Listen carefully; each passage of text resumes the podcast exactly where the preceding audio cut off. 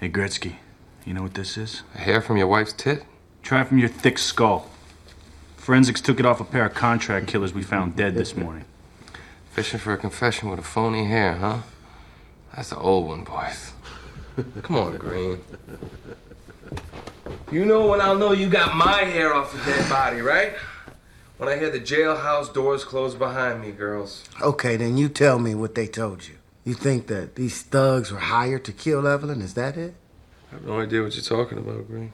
Wait, Green, how do you go from petty thug to contract killer? And if they were professional shooters, like you say, they'd have never told us who they was working with anyway. Even if they got one hell of a ass whooping. You think you're pretty cute, don't you? He does. Yeah, everybody's a smart guy until I bust him in the mouth. wait, wait, wait, hey, bust me in my mouth. Hold on, hold on. This Fuck ain't what I'm think here for. Hey, stop! Welcome to part two of our Four Brothers episode. But before we go into real talk, it's time for PP. That's our patron pitch. This is where we let our patrons know what they can expect on their exclusive patron feed, and we also let non patrons know what they're missing out on. So, Alex, this is it. This is October's always a special month because this is our anniversary month, but it's also the end of the patron takeover. So uh, there's a lot of special stuff going on on our patron, stuff that's not uh, the usual business. For example, there is no bonus episode per se uh, this month because the bonus episode is going to be the Patronis, which is the the award ceremony that we do for all the movies that we cover on our patron channel. So uh, if you've been a patron for a while, you know how that goes. If not, well, you're about to find out when when we post them at the end of the month. But it's basically a similar uh, ceremony to what we do with uh, with the Embries on the main feed, except that it's a little the the, the awards are a little uh, different. It's it's a lot of fun. So that is available to every single person that's a patron. That's available to all levels. That's on the ground floor. If you are a dollar patron on the Travoltis, you get access to the Patronis, and you get access to all the bonus episodes that we posted since we started the patron. So there's that. There's also the cutting room floor stuff, all the clips that don't make it to the main episodes that might be interesting. That's also available to all patrons, one dollar and up. Now, if you want to contribute more and get more, then you kick it up to the Winonis tier or even further up. That gives you access to our pre recording notes, gives you access to our quick video reviews. We have a new dual quick video review on the queue, Alex. Uh, and that is from patron Jordan Mans, who wants to talk about the original Planet of the Apes, which is a movie that's on his uh, top 100 movies of all time. There you go. Uh, I haven't seen it in forever, and I think that when I asked you, you said that you're not sure if you've seen it. I know like all the famous scenes and shit. It's just like I can't for the life of me remember a time where I sat down and watched it start to finish. But I I, I probably would have watched it in college at some point. But uh, for all intents and purposes, it'll be a first time screening of sorts. There you go. I, all I can tell you, patrons, is that there will definitely be at some point uh, a reference to the Dr. Seuss song from The Simpsons. Thank you. well done. It's one of the few Simpsons references that I always bring up. Uh, so that's QVRs for this month. And then, of course, we have Contrarians After Hours.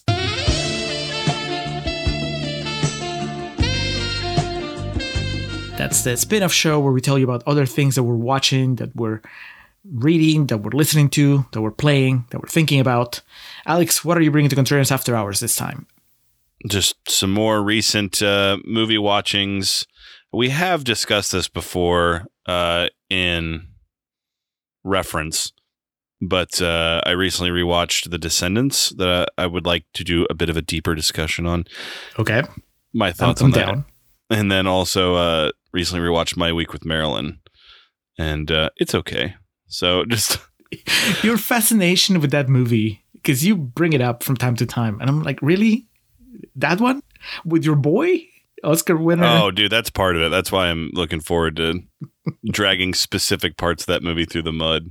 Uh, but yeah, uh, just a review of some 2011 standouts in, in certain aspects uh, of the Descendants in my week with Marilyn, and just my my thoughts on those. Julio, what about yourself? Alex, I was bracing myself for you to start with the horror stuff. Uh, but I guess it's I I'm ahead of you this time.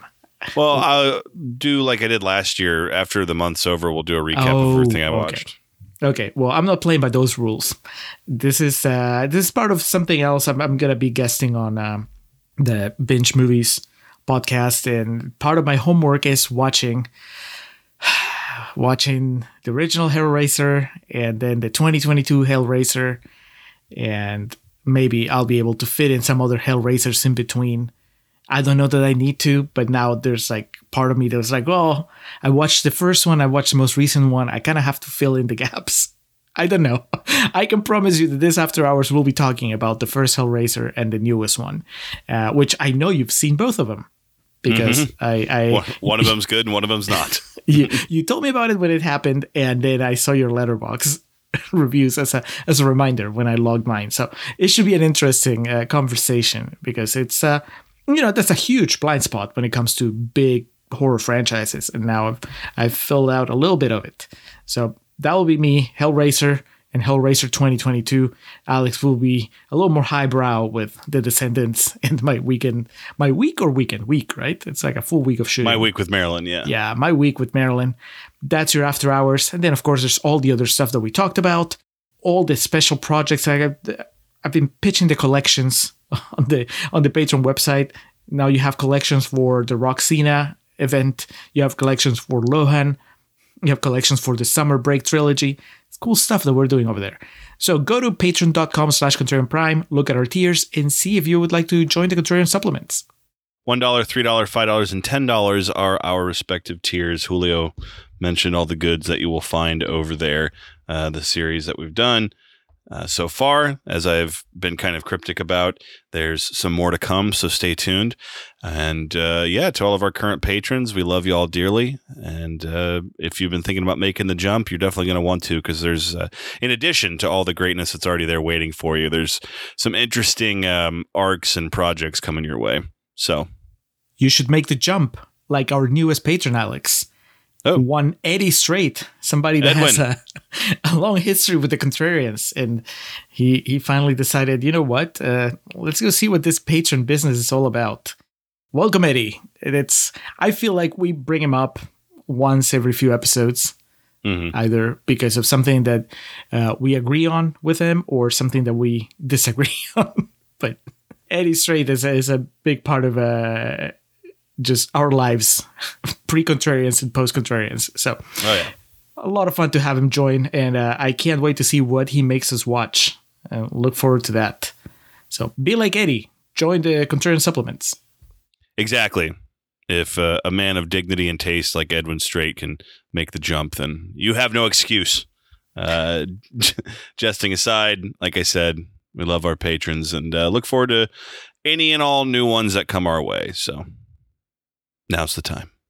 And now it's also the time, Alex, to uh, go avenge this lady that got shot. Let's do it. Hey, Gretzky, you know what this is? A hair from your wife's tit? Julio, 52% on Rotten Tomatoes, 80% with the audience score of a much, much larger sample. It ain't perfect, but it's what we got.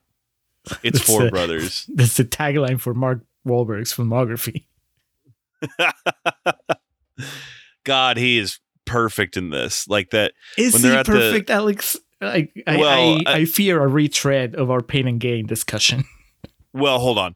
He like his aura and like the wardrobing for him is perfect. Like that white trash shit, that Midwest white trash. Like when he's in that bowling alley and he's got like that beige faux leather jacket over like the football jersey that he's wearing with a hoodie underneath. I was just like, God, that is perfect. He's got that greasy hair and the shitty five o'clock shadow. Uh, I mean, he's Mark Wahlberg, so you know what you get. And this spoiler right off the bat: this this ain't pain and gain, and and he ain't Daniel Lugo in this. But god damn, what a fun, fun movie! And I kind of just want to get right to it. So let's start with the the positive quotes that you were able to pull. This is a rotten movie, but you know it's it's right down the middle. It's batting five hundred pretty much. So what uh, what were the positive quotes that you pulled for this? The way that Rotten Tomatoes establishes hierarchy. Batting 500 is not good enough to get a fresh tomato, apparently. Uh, but let's start with Eleanor Ringel Cater from the Atlanta Journal Constitution, who says rough and tumble and sometimes raucously funny, Four Brothers can't decide if it wants to be a bloody revenge movie or a heartwarming family piece. So it settles on being a bit of both and the heck with smooth transitions. What's the problem? Yeah, I, I mean, I eh, ask you. I think Eleanor is asking the same question. Do you have a problem with that? Take it up with Singleton. Next, Chris Hewitt from St. Paul Pioneer Press says Director John Singleton is a bit like an agile DJ who creates something exciting and illuminating out of pieces of old songs you already know. I really like that description Yeah, Of- that's, of that's excellent. filmmaker, especially a filmmaker that's working with this kind of material. And it goes back to, you know, because Rest Corner, we always play it up and we we're very tongue in cheek with most of the things we say, but the idea of not automatically shutting something down because it's a trope. I mean, that, is something. This this quote plays into that, right? It's like you can take tropes make them exciting and, and justify why we celebrate those tropes or remind us of why we we turn them into tropes to begin with. So good on you, Chris Hewitt. Next, Peter Canavese from Groucho Reviews says Call Four Brothers a guilty pleasure. Singleton may go for easy laughs, but he gets them. The gut level jolts may be ridiculous, but he delivers them with style. Guilty pleasure, Alex? No, I, I'd be fine defending this. Pleasure, pleasure. Yes, I- I- and again, it's going to come up because you and I were so glowing about Pain and Gain. Uh, I'm not going to yell it from the mountaintops like I would Pain and Gain, but like this movie, man, this is a, a damn good time. Well, one more that may agree with you. Ty Burr from the Boston Globe. Brothers is a full, low budget revenge thriller, pure and simple. There's nothing special about it, and that's what's refreshing. Is there nothing special about it? Is it that? Because that makes it sound almost unremarkable. So, oh, is there a date on that review? Uh, so this is August 12th, 2005. So I guess opening weekend. Yeah, contemporary. All right, so that's fair then, and it is fair now also. But with the near 20 years this movie has aged, seeing Chiwetel Ejiofor as like the really verbose, loud, uh, loquacious bad guy is awesome. And you know, Sofia Vergara in this, who wasn't as big of a name as she is now, she's like a fucking bona fide A-lister now. And Mark Wahlberg's only become, in, you know, a, a bigger star since then, for good and bad reasons. And just the cast in general. Uh, Taraji P Henson is a good example of someone whose star has just exploded since this movie. So Mhm. that aspect of it, i you can think of of like, man, what a what an example of stars aligning at, at a period of time where all these things came together and they were able to pull this all off for thirty million dollars. Again, Tyrese is a much bigger, well-known actor now at this point in terms of like massive franchises. He had- was just dabbling. So yeah, the weekend this comes out, just like a fuck yeah movie with balls or whatever you know man expression you want to use. It's a good time but watching it 20 years later for the reasons i said there is something kind of extremely unique about this movie. And you know with Chiwetel Ejiofor you can look over his filmography and he made some more kind of i mentioned salt and he's made some other he's in doctor strange so popcorn movies if you want to call them that but he ain't really got him like this again. You know, he's clearly going for it and having a good time here. And uh, so, yeah, I stand by that. That review in real time, I understand it, but there's something very charming and unique about this movie and the way it's aged. It's also shot really well in a way that we don't see anymore.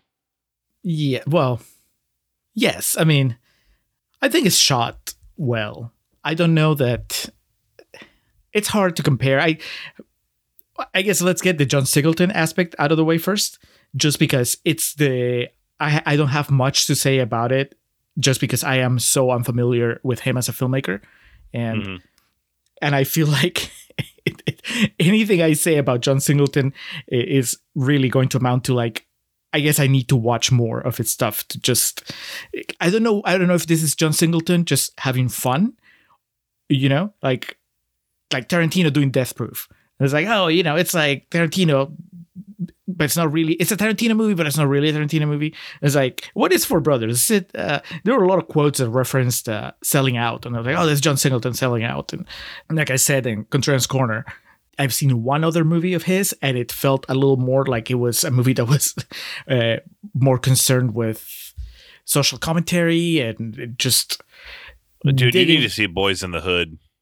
which is would you say that's closer to Four Brothers or closer to what I was describing? Uh, it- uh, yeah, it's it's it is not closer to Four Brothers. okay, because see, that's so that's my my my feeling about John Singleton, but not you know I can't support it because I also I know he did Shaft, and Shaft seems like one of those prime examples of Hollywood merchandising, right? Like they took something that was kind of like a cult and they put Samuel Jackson on it and got a, a hot upcoming director to direct it. And, and I never watched it, so I couldn't tell you like what it's like, but it, it also felt I remember hearing about it. I was like, oh, I thought John Singleton was more of an auteur, and and now he's making like Hollywood movies, and that's not like good or bad. It's just you know not what I thought he was gonna do. And then you know he does something like Four Brothers, which is it feels to me like very much like a Hollywood movie. So I understand why some critics would say, oh, he was selling out, but I really I can't have an opinion on it one way or another because I'm not familiar with most of his filmography. So I'm, I'm sorry, John Singleton fans, if you were hoping uh, that there would be a lot of like Singleton discussion, uh, but at least on my end, I, I am not familiar enough with his work to really analyze how Four Brothers fits in that filmography. I can say that I agree. It's it's shot well, but I don't think if I know John Singleton's name from it being part of you know pop culture and film history and, and so on, film you know recent film history, uh, I don't know that I would walk away from this movie thinking, oh, this is a director that I need to follow. Do you disagree? I mean, do you have a, a, a bigger does the filmmaking make a bigger impression on you? Like aside from the cast, right? Like I, I know, and I agree with you that the cast definitely, as the years have gone by, make become a, an even bigger factor in how this movie plays. But, but as far as like the person that made this movie, does it strike you as like, oh, this is a filmmaker I need to follow, or did it strike you as like somebody that came to bat? They said make this movie, and he made it, and it was like he made it really well, but that's kind of it. Yeah, I mean, he only did one other movie after this, and it was the aforementioned Abduction, starring Taylor Lautner, Lily Collins, Alfred Molina, Sigourney Weaver.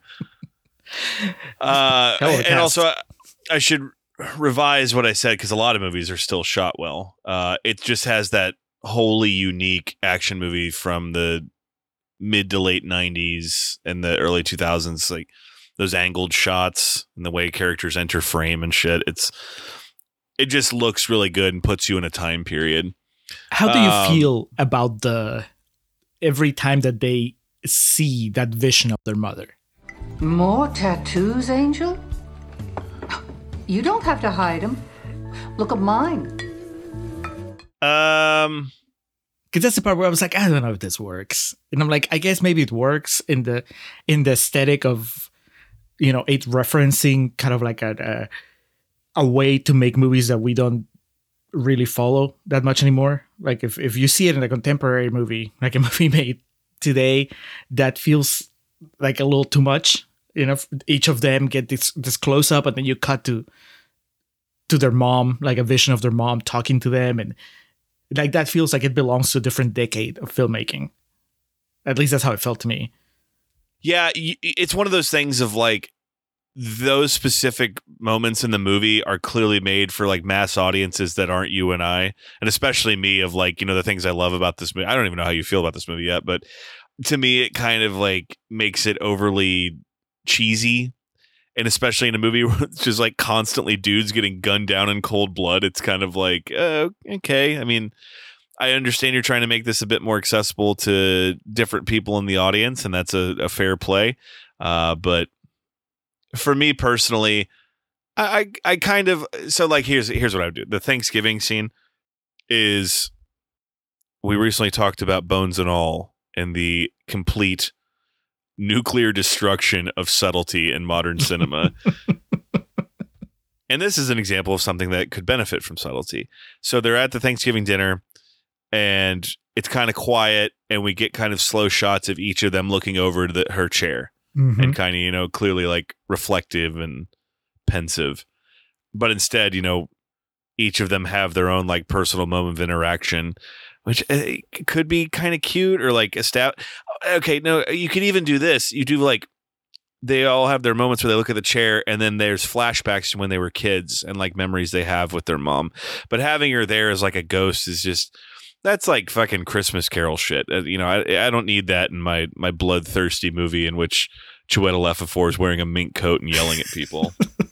it really feels out of out of place. It's disconnected from from a movie where uh, Garrett Hedlund gets such a horrendous death.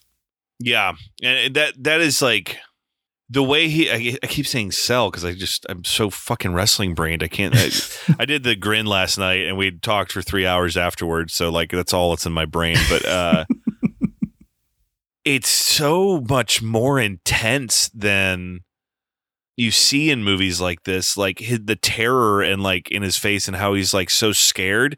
Usually guys like go out defiantly dying in movies like this of ah fuck you know? And in this he's like screaming for help uh, Mhm. from his older brother and you know the look of like he's like crying when they find him and the look of acceptance when he dies. It's it's really really uh extreme for the scenario for the the, the tone of the movie. Yeah, I I I think that that's it's a good way to come into what, might be my my big gripe or my my biggest talking point when it comes to the movie is that I I remember this from the first time I watched it too.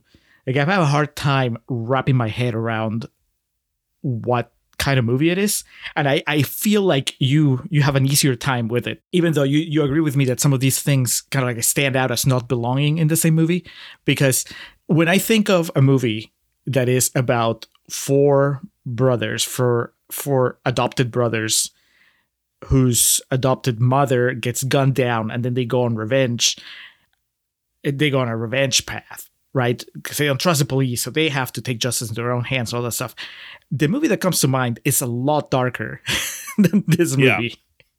And and sometimes this movie hits that level of darkness that i i think is kind of like baked in in the in the in the idea and, and Garrett Hedlund's death is one of those moments. The way that uh, Chewie plays the, the villain, like I think that, that that can play into that. Like the violence, the the that kind of stuff plays into it. The constant banter between the brothers, I'm not sure that it fits very well. Especially, but I mean, and I've said it before the show. I know that grief is one of those wonderful things in movies that you can play a hundred different ways because people grieve differently. Grief hits you differently, and you may act uh, so wildly out of character when you're grieving, and so you can justify it up to a point. You can say like, "This is how they grieve. They grieve by teasing each other," but it still feels like a little out of place in a movie that that has such a dark setup.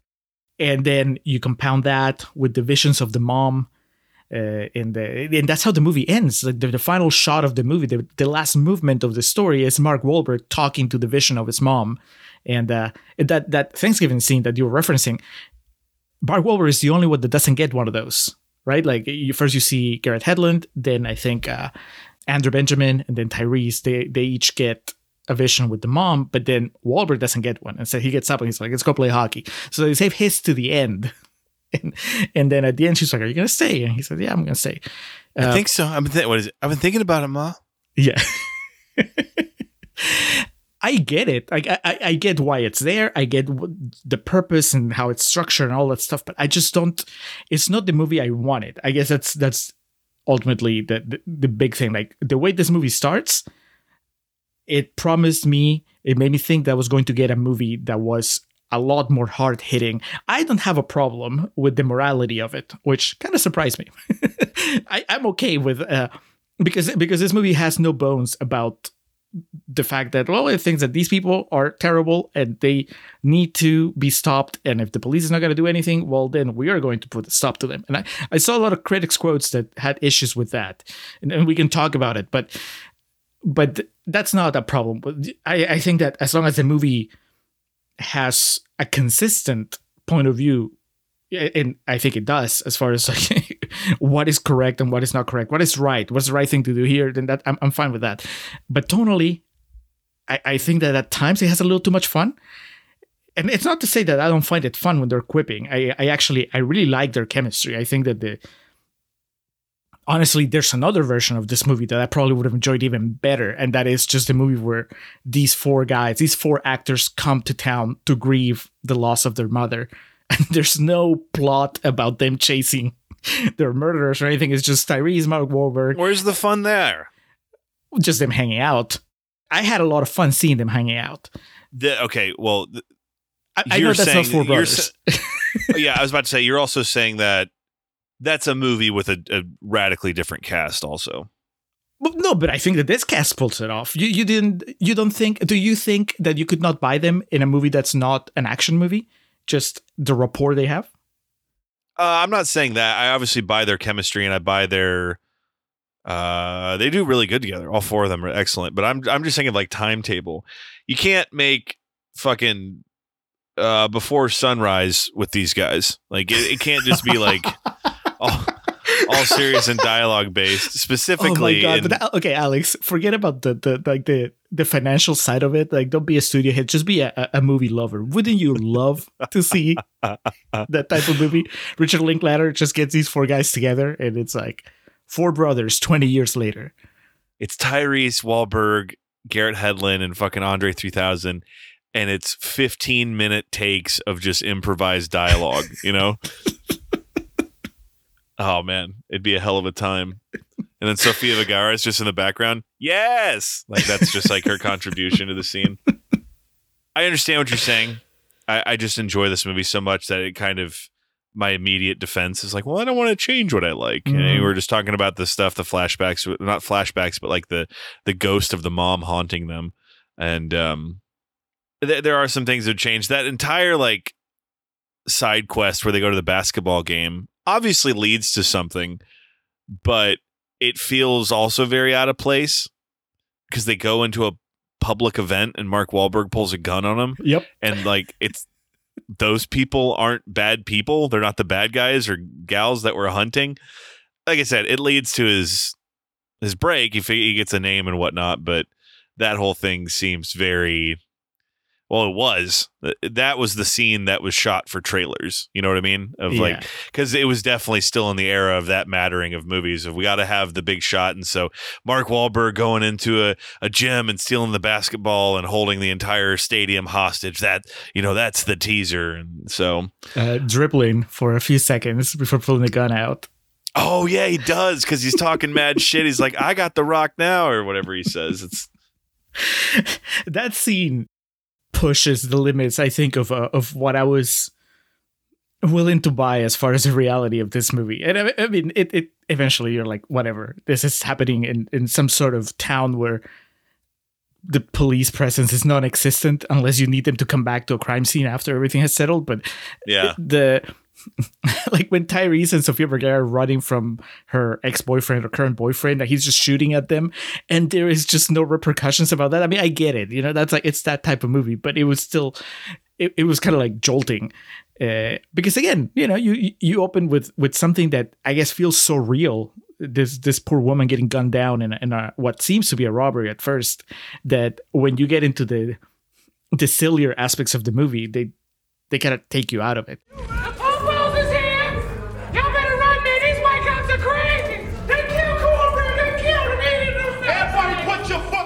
Terrence howard here is what we know to be terrence howard. And watching it in 2023 almost feels like he's just trying to be as terrence howard as he possibly can. Maybe he was like just way ahead of the curve. He's like this is what i'm going to do. People are going to love it. And you know people are going to parody it but they're never going to forget me. Uh, but i did not remember that he dies halfway through the movie or about halfway and to me his death in this is more shocking than one of the brothers dying because there's four of them it's it's bound to happen but terrence howard just getting gunned down and also just like so easily is pretty it's shocking So dumb though. He Oh, it's very his dumb. back on. yeah yeah. on a cop so he knows he's armed and he knows he's crooked but he's just like assuming that he's not going to shoot him Yeah. and then of course how'd that work out for you brother um, it's still not as dumb as mark Wahlberg being airdropped onto lake st clair but airdropped far enough away that he gets like you know 10 to 15 minutes of walking in he had to warm up for the big fight. like how like, i again i really like this movie and uh and will be rewatching it come thanksgiving here in two months but how dumb of a shot is that? There is nothing around them. It's established. It took them like an hour to get driven out there. And then like it just cuts to this big wide shot of him walking up. Like it's that's tantamount like they present it as though it's tantamount to like you waiting for me in the lobby of the draft house and you see me walking in from the parking lot. It is really dumb, but it's also if you're with the movie, and I kind of was, you know, in this particular scene, it's it's pretty awesome. It's it's a great entrance, right? And it's a great answer to the question: Who is going to kill Chewie? Who who has the balls to do it? There's the answer. That shot. Uh, but see, that's a positive, right? Like I had my nitpicking throughout the, the story with the plot, and I had my issues with the with the tone. But when it gets to the end, I am all in. I want them to win. I am happy when Andre Benjamin reveals that he's not an idiot. Well, the, the build up to that that meeting, I'm like, is he really that dumb? Is he really? Is the movie telling you that the family man is just so blinded by what he thinks is right that he doesn't realize that he is just offering himself up to the bad guys? And then it turns out that no, he had a plan, and he he had a in the world of this movie, he had a half decent plan, which is I'm not gonna buy you, I'm gonna buy your workers, which we know because we've been shown that you've been mistreating through the entire movie. So I, I thought that was smart. So I, I fist pumped in, and then Marky Mark showed up, and I'm like, yeah, do it. that was the moment that I think I cheered the most for, uh, you know, for him, uh, which takes me to to the kind of like the, the original, the crux of this of this enterprise, which is the the Mark Wahlberg effect, the the, the Mark Wahlberg element. I was Um, so entranced with everyone else in this movie but him that I didn't even think to think of uh where he would have been at this point in time. He's he's fucking Mark Wahlberg. That's the whole we've talked about him a lot on here and that's aside from Boogie Nights and the Departed. Pain and Gain and The Departed, he's just Mark Wahlberg and everything else, you know what I mean?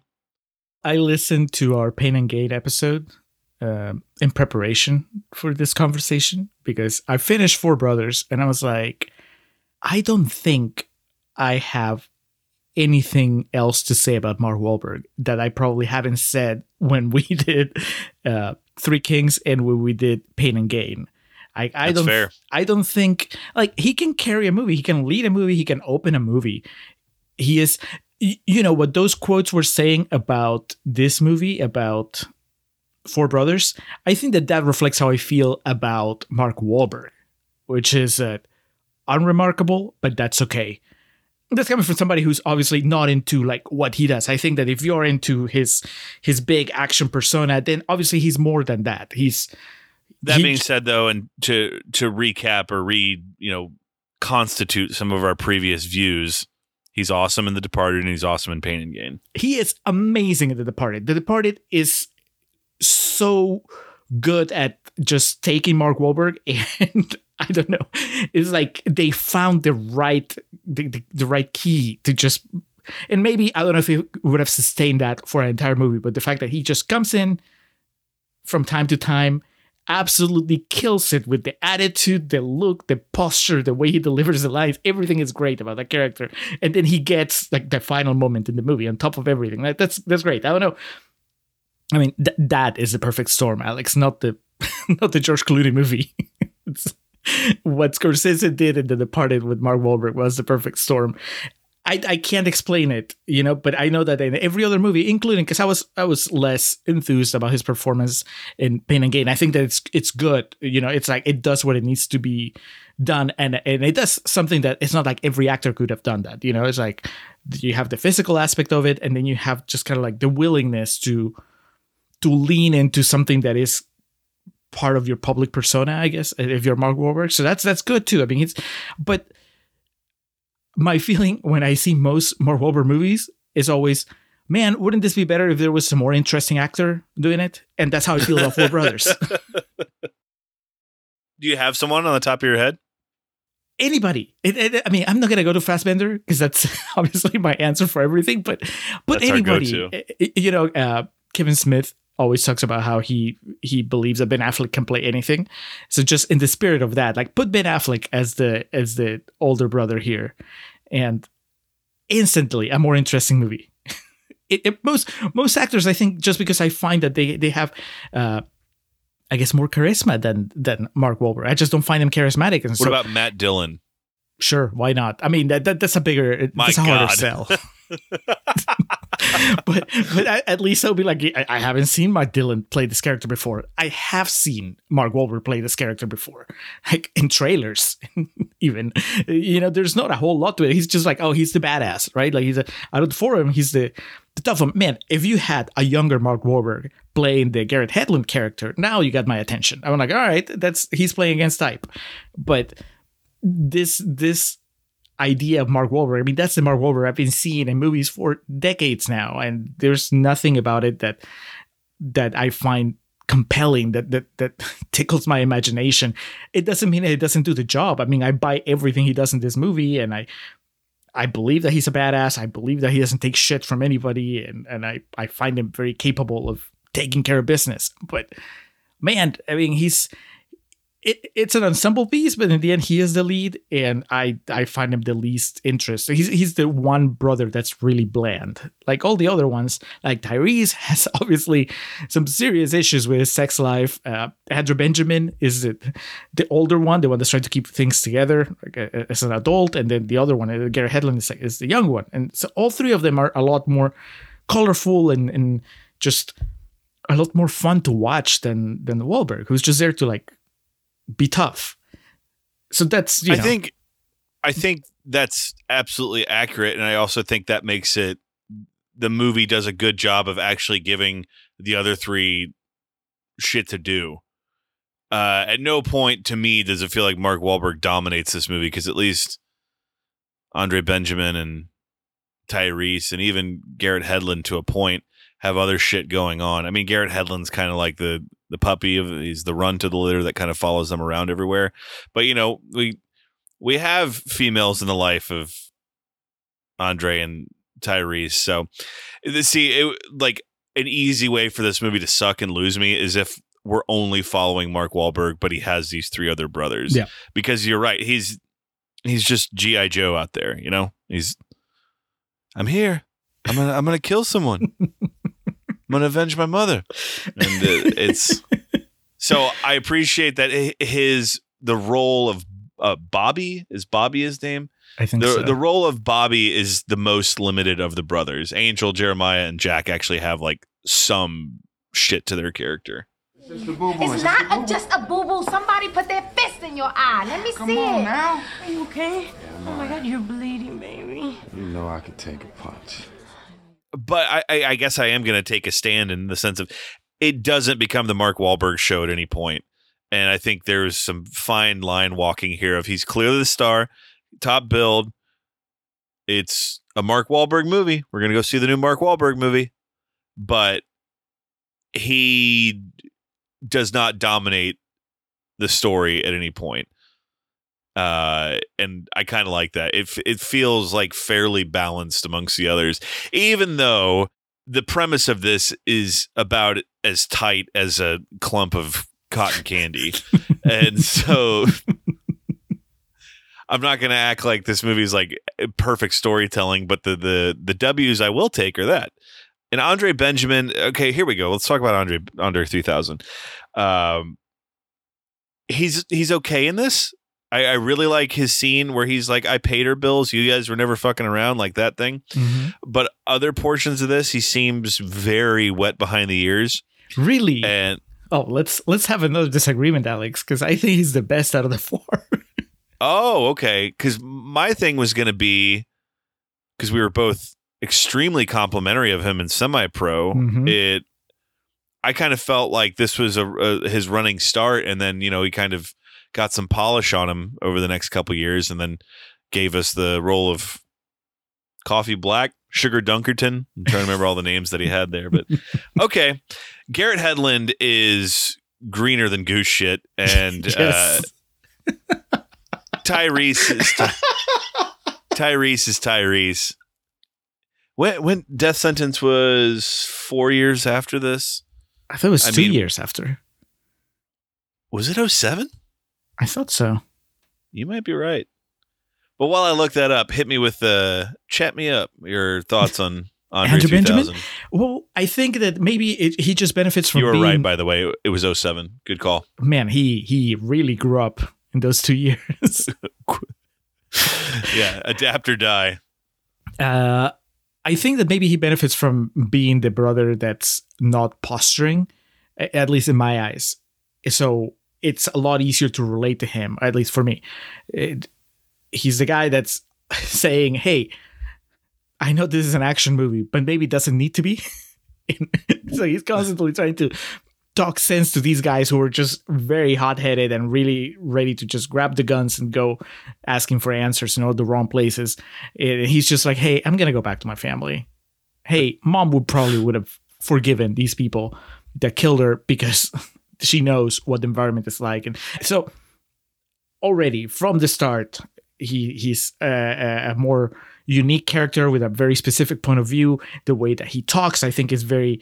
He doesn't come across as a character like Marky Mark. Mark Wahlberg comes across as a character. Tyrese is- comes across as a character, oh, yeah. but but that's fine because I, I also believe that them, you know, they they have to project that. That's how they they survive, right? They they have to project that they're big men and they're action men, and and whereas Andre Benjamin, he's the guy that settled. He's left that life, so it makes sense that he would sound different, and and I think he nails it. I think that maybe where he is at a disadvantage is that because the movie wants us to maybe consider that he may not be what what he's supposed to be that maybe he's he's a bad guy there's big chunks of the movie where they just write him off and we don't know where he Mhm. is and that sucks right because i'd rather see what else was going on with his character i would like to see him be part of the investigation the way that the other three brothers are part of the investigation but whenever he comes in i buy him i i i found that he was the one that felt the most naturalistic out of all the you know the four brothers and even his reactions in the background. I mean, all four of them are actually really good. I think at that chemistry we were talking about, right? Where you believe that they're just having fun whenever there's two of them getting into it, and the other two are in the background laughing or just watching their brothers fight. That's uh, it's very believable. So no, I, I I bought him. I I think that he he puts on the best performance out of the four. And then, as much as I like some of the things that Garrett Hedlund does in this movie, I think that he also has some of the weakest moments. Is that what you were going for when you said that he was really green, or or do you think that he's overall good? Just obviously inexperienced compared to the other three. And I, yeah, I can't say that he's like in there with Titans because it's Mark Wahlberg, Tyrese, and Andre Benjamin, who two of those guys would have been fairly inexperienced at that point. It's just some of his emoting and reacting to some shit Mhm. throughout this.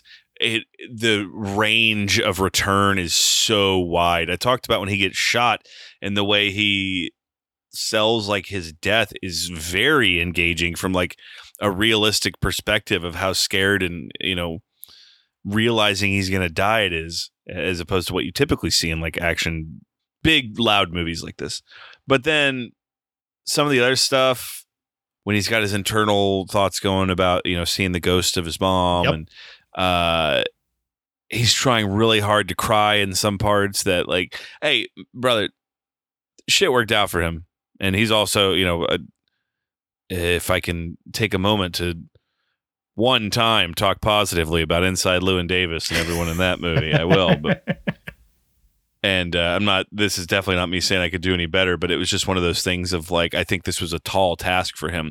Uh, but what we learned though, especially just looking at it in real time here about death sentence wasn't too far behind this and it, he seems like a different actor in that movie so he's clearly someone who has the the skills it's just like you know baptism by fire you know Yeah, I was blown away when I saw how close together they were, those two movies. And uh, it made me so happy that we'd done Death Sentence because otherwise I wouldn't have that reference. Uh, I- think I mentioned that sentence. Uh, Garrett Hedlund, I always thought Troy, he's uh, Achilles' friend, Brad Pitt's friend in Troy.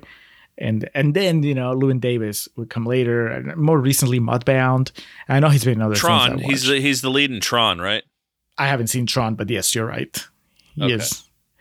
Yeah, I mean he he has a career. He's he's a solid actor now, and but there's I mean it's night and day if you see him here and then you see him in Death Sentence. And it's not necessarily about the quality of the acting because like i said i mean i think that for the most part he's really good here. It's just that he has those moments where you're like oh he's he's green right? Mm-hmm. And then in Death Sentence you wouldn't think that at all. He comes in with such confidence and i don't think that he hits a single weak note in that in that movie. And to the Llewyn Davis tangent, he has one of the most memorable roles in that movie because everyone in that movie is kind of a dick or is too nice and naive, but everyone has a lot of dialogue. He's in that whole stretch with uh, John Goodman, and John Goodman just just won't shut the fuck up the entire time. and Garrett Hedlund's there and has you know four or five lines of dialogue, but like his physical presence and um, obviously I love that movie more than you know 10 out of 10 people you'll find on the street but when I think of that and him and that I can vividly like just picture his character and the stoicness of it and so he's a guy that he figured it out quick because even that you want to make that comparison that's less than 10 years removed from this and you know well, there's plenty of actors that didn't evolve or uh, grow that much in 20 years let alone 10 i mean we're talking about mark Wahlberg for christ's sake so uh yeah he, he already plateaued I know you're not gonna tell me what I wanna know, so I'm gonna light your little bitch ass on fire. Then I'm gonna watch you run around here like a chicken with his head cut off, lighting all your little friends on fire. Is that what you want? so let's uh i don't think we're gonna go too deep into this because there's really not a whole lot to go into it but it, but it is worth calling out and i i mentioned it earlier just uh you know there's there's critics that have problems with the moral stance that this movie takes uh you know you can read it as it's a pro vigilante movie. And I, I think that that uh, probably is taking this movie too seriously. I, I I anticipate that that's going to be your response. Like yeah you're overthinking four brothers but it is that right? Like i'm not misreading the movie. I th- that's when it comes down to it this movie is just basically telling you look it's okay to take justice in your own hands sometimes you know it's uh charles bronson uh, those death wish movies and like grindhouse movies of that ilk. That's what this is but it has an a-list cast and it was a paramount picture. They released it promoted it. It was a summer release made a hundred million dollars almost. Those are movies people pay attention to and then they're more inclined to be like well i don't know about this. I don't know you know the eh, this isn't the right message, but like Death Wish and movies like that, and all the the the straight to VHS movies of the '90s that were like this. No one gives a shit about that, and that's the thing of this is, I mean, people give a shit, but you know what I mean. Like critics aren't going to like go out their way. All right, here's the point: there are so many movies just like Four Brothers. They took all that he had.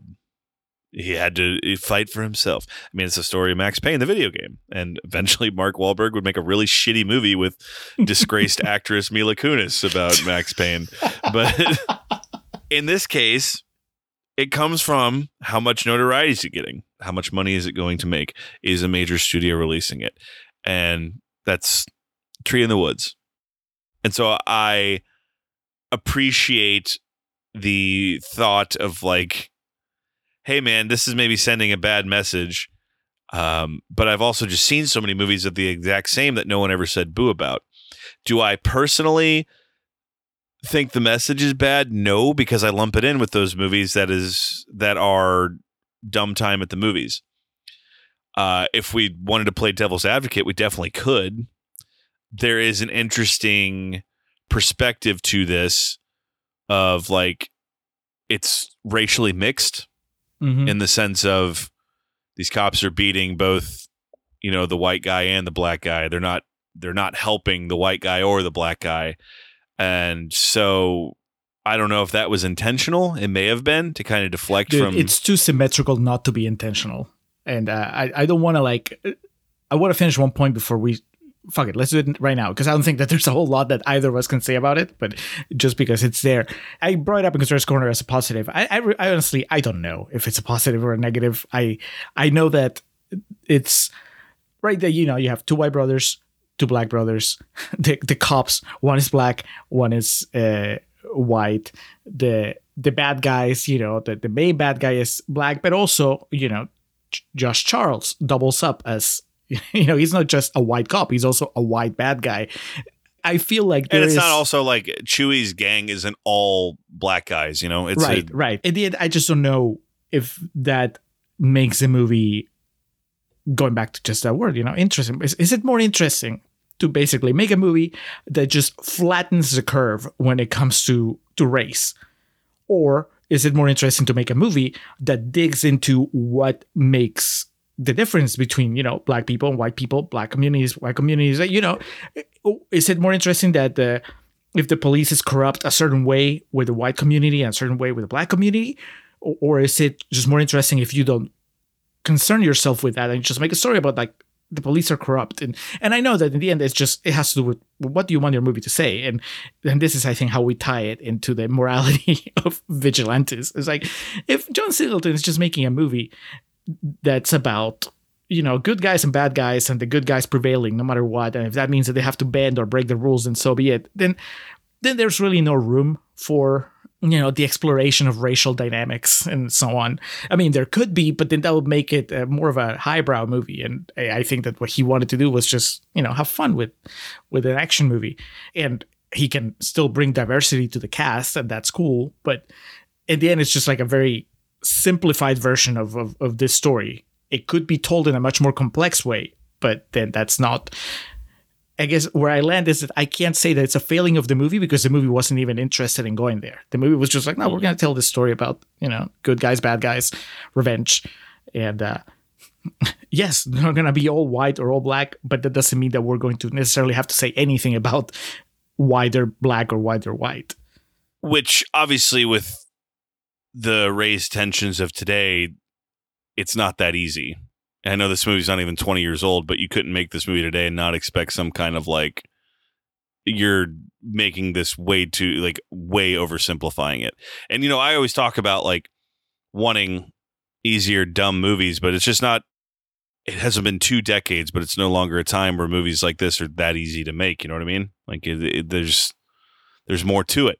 I think it's something that works for the movie is that John Singleton directed it.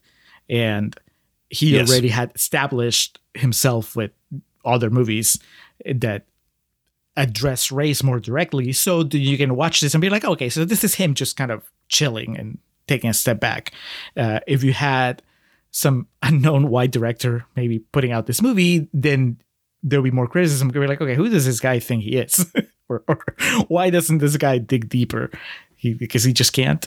Now, my I- think that the reason why I, I, I thought about the, the the idea of vigilantes and whether there's a problem with it or not is just because when we did Death Sentence, I felt that that movie dropped the ball. But that's because that movie actually poses the question, right? Like that movie turns Kevin Bacon into a vigilante and has a character that questions that and there's it looks like it's trying to start a conversation about it and then at the end it just doesn't really want to take any sides. Like this movie has that doesn't have that problem and I actually prefer that because this movie at least commits. This movie says, yes, they're vigilantes and yes, they're doing the right thing. There's no there's no question. Like the movie has this set of beliefs and I mean you can disagree with them, but at least the movie's telling you what how how it feels about it. I was going to say I never actually answered your question, and our thoughts are pretty much in line because my thought is there's not the moral quandary here that there is in death sentence because it's like even the cop that tells them, you know, don't get too close to the fire. You don't know what you're doing. Leave this to the professionals. Immediately is put into like his own mini movie about the cop that turns on him and stuff. So it's like the the whole movie is just ridiculous. And like I said, at no point with the literally like secondary uh and i don't mean that as in backup i mean that as in like measurement of time reaction of andre benjamin after he murders that guy with the butcher knife having like a second of remorse that's it as far as moral uh, anguish or uh, internal debate goes as far as you know the the motives of these characters. Because then two seconds later, he runs over a guy with his car, and so um, Yeah, there's no nobody ever has a moment of pause about the fact that they they murdered Chewie and threw him down a, an ice hole, and that's it. They do. Yeah, Andre Benjamin kills that guy and has the "What have I become." But if you blink, you'll literally miss it. And then by the end of the movie, he's like, "Yeah, throw that motherfucker in the hole, man." Get him, Jerry. Try one more time. What you gonna do? You'll see. Big ass teeth. Bite me? All right. Well, what is what is your score, Alex? Hmm. So I really enjoy this. I remembered enjoying it. I enjoyed it upon rewatch. None of that was diminished. It wasn't a movie that I watched and it like blew my mind upon rewatch or anything. But it's a lot of fun. Like I said, I will be watching it on. Uh, this will probably be. Is this how you end Thanksgiving? Maybe Rocky would be the the one to play at the end of the night, but it'll be on in the background at some point on Thanksgiving. I'll, I'll officially li- add it to the lineup. Uh, so teetering right on a, a B and a C. I'm going to say B minus because there is some stuff in this I think is excellent. Uh, which would uh, when I log this on Letterboxd, probably three and a half stars is where I'll go. Uh, so yeah, I'll stick with a B minus for Four Brothers. Uh, three and a half is also where I'm gonna go. That that seems right. It's just kind of like right down the middle with all the stuff that I like. I mean, if it's not any higher, it's just because there's a lot of stuff that I just either don't find as as amusing or just I don't think it works. But overall, it's it is a fun movie. I would just tell anybody, oh yeah, watch Four Brothers at least once. It's a good time. Uh, so B minus three and a half. I think that that is overall a, a, solid recommend from the contrarians. And Sachin, hopefully, whether you agree or disagree with us, at least hopefully you had a good time hearing us discuss the movie. Yeah. But thank you for being a patron. Thank you for for the demand. Absolutely. Thank you so much for your continued support and bringing this to our desk. And uh, it is forever entered into Contrarian's canon. So, Julio, that was Four Brothers. What is on deck next? Alex, this is it. The patron takeover comes to an end. The final installment. We're about to to wrestle control of our podcast back into our own hands, but not before we address one final demand. This is from Robert Stewart, also known as Stu. Stu, who was with us. Man, how long ago was it? Whenever we did the, it was in the middle of the French Extravaganza. He came for the Romeo Michelle episode. Of Stew World Order? Oh, Stew, Stew Stew, World Stew, Order. Stew, Stew World Order. Yes, SWO Productions. Stew said, guys, you're always talking about Zack Snyder. His best movie is obviously his Dawn of the Dead remake. How about you do the original Dawn of the Dead? He didn't say any of that. He just said Dawn of the Dead. All right, that's what's next. Patrons, thank you so much for your continued support. This has been an absolute blast, and uh, honestly, just we'll, we'll uh, reflect upon it in the next episode. But this has been a tremendous undertaking. In the meantime, though, let's go ahead and get y'all out of here. We've talked about four brothers. I'd argue probably as long as anyone else on the internet. So bring it home. Uh, we're going to move into our perennial plugs, and we'll start off by giving thanks to the Festive Years. They provide our opening and closing tracks. They kick us off with Last Stand, take us home with Summer of 99. Be sure to head over to thefestiveyears.com for any and all Festive Years needs. Our friend and fellow podcaster Hans Rothwieser is the man behind our logo. He's the guy that designed that little tomato looking at himself in the mirror. So if you like that, let Hans know. You can reach him on Twitter or X at Mildemonios, M I L D E M O N I O S, or you can email him, mildemonios at hotmail.com, or you can check out his website, mildemonios.pe, where he lists all his other work. He's a writer, so he has a bunch of fantasy novels that he's written. He's also a podcaster. He has a podcast about Peruvian current affairs called Nacion Combi, and a podcast about economy called Marginal. He's a renaissance man, man of all trades, as they say. So thank you, Hans, for all your support. LateNightGrin.com, the boys over there I had our monthly Grin Grappler show last night when we discussed the catalog and career of one Bam Bam Bigelow, Scott Bigelow from Asbury Park, New Jersey. Uh, visually, one of the most memorable wrestlers of all time, and cinematically had a bit part in uh, Major Payne, so he was also in the, the world of film. If you are a fan of pro wrestling, be sure to check out their show. They're one of the best in the game, and they'll keep you apprised on all the recent goings on and happenings. Uh, but latenightgrin.com, late night grin on Twitter. Joe, Matt, Oracle, Rob, the whole gang's there. And our gang, our social media gang, Zoe Perez, Cory Ahre. Cory, my God, man, a machine continues to churn out our videos uh, on our YouTube page, which is youtube.com slash at contrarian prime. And also, uh, we've been posting shorts on our Instagram account, at contrarian prime on Instagram. Uh, the work Cory's been doing for us has been just superb. Uh, our quick video reviews that have been coming out uh, recently on Martin and Bones and all as well. You can find those on our YouTube account free of charge. If you do go there, subscribe, boost our signal, promote the algorithm, whatever expression I can use, just help some more people see what it is we do here. Uh, but Zoe also the help she's given us from the start, be it on our Facebook page, facebook.com slash contrarian prime. They got you covered, and we appreciate the work that they do for us. Most of all, we appreciate you, the listening public, for tuning in to yet another episode of The Contrarians where we're right and you're wrong, and we will catch you next time.